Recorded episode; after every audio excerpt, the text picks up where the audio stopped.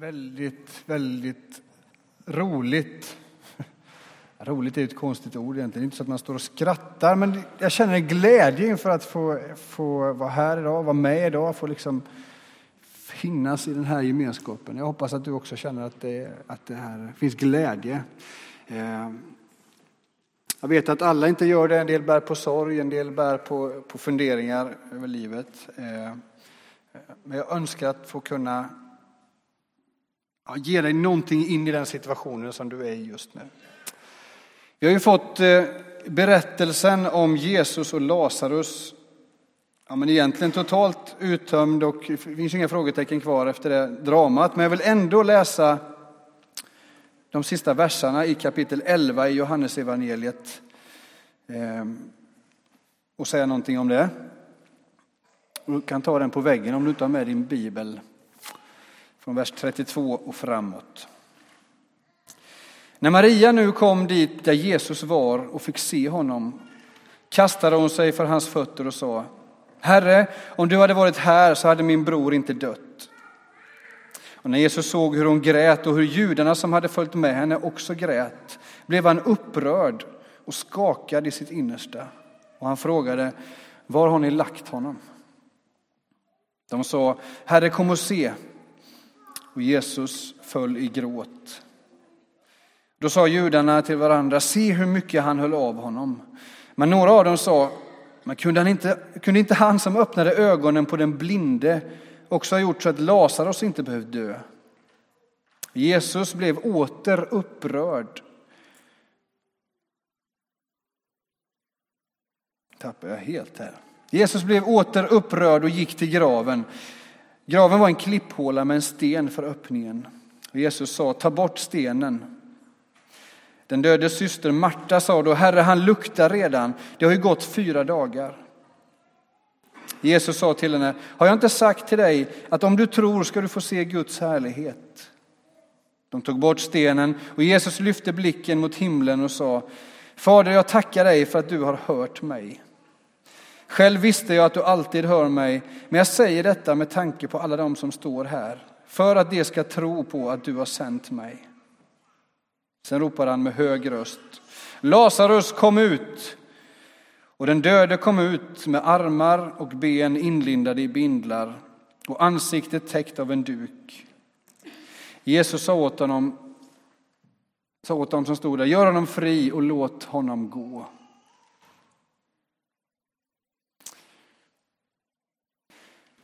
Hemma hos oss så pågår det ofta ett målande. Jag märkte att det pågick fortfarande här i början av gudstjänsten. Mina 2 söner fortsatte att måla i kyrkbänken här. Tuschpennor och papper. Papper heter det. Och jag fick ett par nya teckningar där. Det är väldigt mycket målande hemma.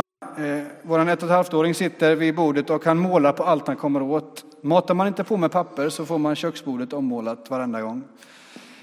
Jätteroligt, kreativt och sådär. Jag tänkte ni skulle få se någon bild. Vi kan titta på en som Erling har målat här. Visst är den fantastisk? Ja. Det är inte helt lätt att se vad det är för någonting. Och Erling är inte jättebra på att förklara heller. Men allt eftersom de växer och ju mer de målar så kan det bli lite bättre. Vi får se på nästa bild. Här kan man börja ana liksom att... ja, det är någonting med jul och det finns några människor där och något hus och sådär. Det är inte helt tydligt. Men det finns en som är lite tydligare. Ska vi se. Liksom, man har lärt sig lite till och så kommer det en sån här bild som en del av er känner vår äldsta son som heter Helmer. Kan ni ana vad det är han har målat? Spindelmannen tror jag finns med. Och så är det Spindelmannens kompis Hulken. Klockren skildring av dessa superhjältar. Det är ju inte så lätt att måla på fri hand och dessutom få det att liksom synas vad det är. Det kanske är fler än jag och mina barn som tycker att det är svårt. Men då finns det ju hjälpmedel. En målarbok. Ni vet, där bilderna redan... Jag har nog en bild på... Ja, liksom där bilden redan är inramad liksom med konturer och så kan man fylla i med färger bara. Och gärna så ser man ja, men ganska tydligt ändå vad det skulle kunna vara för någonting. Tack för bilden. När det gäller våran uppfattning av Gud så har vi olika bilder av hur Gud är och kanske också hur Gud inte är. Och Bibeln är full av bilder där människor försöker berätta om hur Gud är och försöker sätta ord på vem de tycker att Gud är. Till exempel så beskrivs han ju som en fader eller som en moder, en rykande storm, som ett väldigt berg eller en fågels vingar. Gud som en fågels vingar. En borg att söka skydd i. Ett träd att vila under. En källa i öknen. Bilder som på något sätt säger någonting om vem Gud är. Det finns ju också mindre smickrande bilder. I psalm 78 kan vi läsa hur författaren beskriver Gud som en bakfull soldat. Så här står det. Då vaknade Herren som om han sovit. Som när krigaren vaknar ur ruset.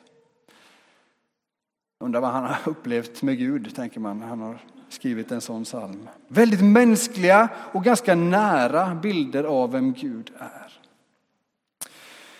Berättelsen om Jesus och Lazarus är nedskriven av evangelisten Johannes. Och han skriver så här alldeles i början av sitt evangelium. En kort vers. För en del är den välkänd. Ingen har någonsin sett Gud. Den enda sonen, själv Gud, alltid nära fadern. Han har förklarat honom för oss. Johannes, han är tydlig med att Jesus är Gud. Och det är liksom hela hans ärende och uppdrag med sin berättelse, hela sitt evangelium, det är att vi som läser ska förstå att när vi läser om Jesus och när vi möter honom så är det Gud själv som vi lär känna. Den bästa bilden av vem Gud är, den ger Jesus. Och kanske kan man säga att Jesus hjälper oss att måla bilden av Gud genom att han ger oss ramarna och konturerna för vem Gud är och hur han är. Vi behöver inte måla Gud på fri hand. Vi behöver inte det, därför att Jesus har gett oss ramarna och konturerna för vem Gud är och hur han är. Det är få episoder i Bibeln som ger en så bred och djup bild av vem Gud är som berättelsen om Lazarus och Jesus. Vi förstår att Jesus tyckte väldigt mycket om de här syskonen. Marta och Maria och deras bror Lazarus. Det står att han kallar dem för vänner. Och jag tror att han gör det faktiskt innan han kallar sina lärjungar för vänner. De har en speciell relation, han och de här tre syskonen. Och de dras ganska omedvetet in i den här händelsen. Som men på flera sätt kanske är profetisk och har olika dimensioner. Men jag tror inte att de här syskonen i det här läget är medvetna om det. Marta och Maria är närvarande i sin egen sorg, i sin frustration, i det som händer just nu. Jag tror inte att de tänker på att det här kanske pekar på någonting större. Möjligtvis de andra som fanns runt omkring där sorgehuset och människor på lite avstånd som såg vad som hände den här dagen. Att Jesus faktiskt väckte Lazarus. Kanske att de anade att Jesus, det handlar om någonting som ska komma längre fram också. Men syskonen var närvarande mitt i sin förlust, mitt i den skit som de stod i, där var de. Kanske att de senare kunde dra paralleller till den här upplevelsen när Jesus dör och uppstår. Kanske kunde de då förstå lite mer om vem den Gud är som besökte dem så personligen. Och sällan är Jesus så mänsklig och gudomlig på samma gång. Han visar ett brett register av känslor. Som många kan vi känna igen oss i det här. Han är kärleken. Liksom. Det finns kärlek i den här berättelsen. Det finns sorg. Det finns upprördhet. Det finns frustration. Det finns omsorg om den enskilda människan. Och mitt i det här väldigt, väldigt mänskliga så är Jesus också högst gudomlig. Därför att han visar att han har makt över liv och död. Jag tänker att den här berättelsen på ett särskilt sätt innehåller hela livets... Ja, hela livet får plats i den här berättelsen. Flera gånger så får vi höra hur lärjungarna och systrarna säger till Jesus att om du hade varit här, Jesus, innan Lazarus dog, då hade han inte behövt dö. Och de hade säkert varit med när Jesus hade gjort underverk, helat människor ifrån olika sjukdomar. Men de hade aldrig varit med om att han hade väckt någon som var död till liv. Hade du varit här, Jesus, innan han dog, då hade du kunnat stoppa det här, men nu är han död. Men Jesus säger att ja, men hörni, jag är faktiskt glad att jag inte var där. Jag är glad att jag inte var hos er medan Lazarus var sjuk. Därför att det här ska få er att tro. Det här ska få er att tro. Jag är glad att jag inte var där. Det är för er skull. Och Johannes bekräftar senare i berättelsen att det var faktiskt det som hände. Många kom till tro på Jesus genom det här undret. Kanske var det så att flera som såg det här fick en fördjupad bild av vem Gud är när de fick se vad Jesus gjorde. Nya färger målades i deras Guds bild. Någonting mer uppfattade de av vem den levande Guden är. Och jag tänker att vi alla behöver få våran bild av Gud fördjupad. Den behöver ständigt målas, ibland också målas om. Det är lätt att nöja sig med en bild som man har med sig genom livet, eller kanske ett par, tre stycken som man trivs med. Ja, men så här är ju Gud liksom, och så är man lite nöjd med det. Men den Jesus vi möter i Johannes evangeliet, han utmanar oss att ständigt tänka vidare på frågan om vem Jesus är. Bilden av Gud blir aldrig färdig. Blev den det så skulle det inte vara Gud som vi lyckas fånga.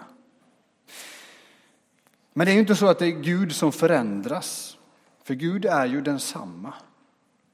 Det är inte så att vi måste uppdatera oss till den nya versionen av Gud för att liksom inte hamna på efterkälken.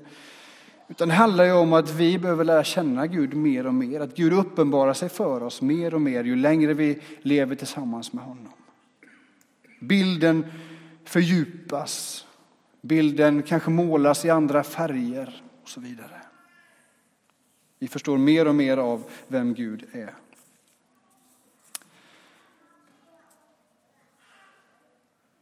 Berättelsen den är fantastisk. Och jag tycker att den Jesus vi möter här ger oss en bild av Gud. En Gud som har ett djup och en botten att stå på när annat i livet rasar. Han delar vår djupaste sorg och förtvivlan. Och samtidigt så ger han oss hopp mitt i det som är i livet. Han delar vår glädje och fest. Man är samtidigt väldigt noga med att livet är någonting allvarligt. Han blir liksom inte glättig. Det är genom Jesus och sådana här berättelser om honom som vi förstår att Jesus är både helig och i allra högsta grad mänsklig. Vi ska gå in i en stund av bön och lovsång och nattvårdsfirande alldeles strax här. Och jag tänker att det är en av de tillfällena då vi åter får tillsammans som gemenskap fördjupa våran bild av vem Jesus är. Vem han säger att Gud är. Vi får ta emot honom konkret, bröd och vin. Liksom. Vi får dela gemenskapen med varandra. Allt det här gör att våran bild av Jesus, den bild som vi får av Gud, blir djupare. Konturerna kanske till och med blir lite klarare. Var med i det. Vi ber tillsammans.